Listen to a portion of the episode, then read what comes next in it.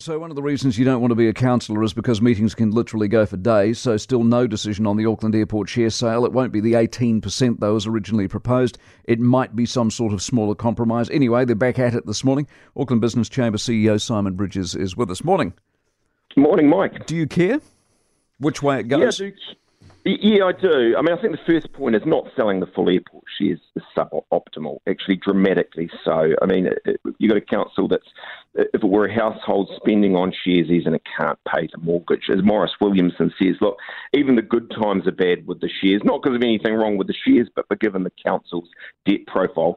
But look, to answer your question, Mike, I think the second point I'd make is, is a more important one today at least, and that's that, look, Auckland needs a deal we want a balanced budget, um, even if it's suboptimal, because look, if we don't, I think frankly it's, it's dysfunction junction. It's, it's a situation of more debt, higher rates, um, financial problems. Can you get a balanced budget if you don't sell the shares, which they're not going to? They're only going to sell a portion, which means someone's going to have to pay more and or someone's going to get cut.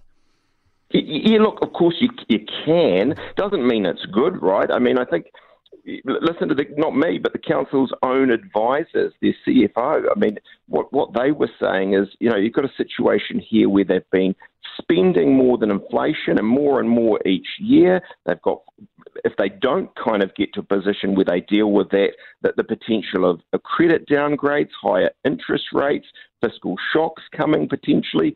I mean, what I would say to the councillors, Mike, is there's been compromise by Wayne Brown the councillors also need to compromise. And if they don't, and frankly, they may risk being responsible for the for the dysfunction. All right, let's see what happens today. Appreciate it. Simon Bridges, Auckland Business Chamber CEO.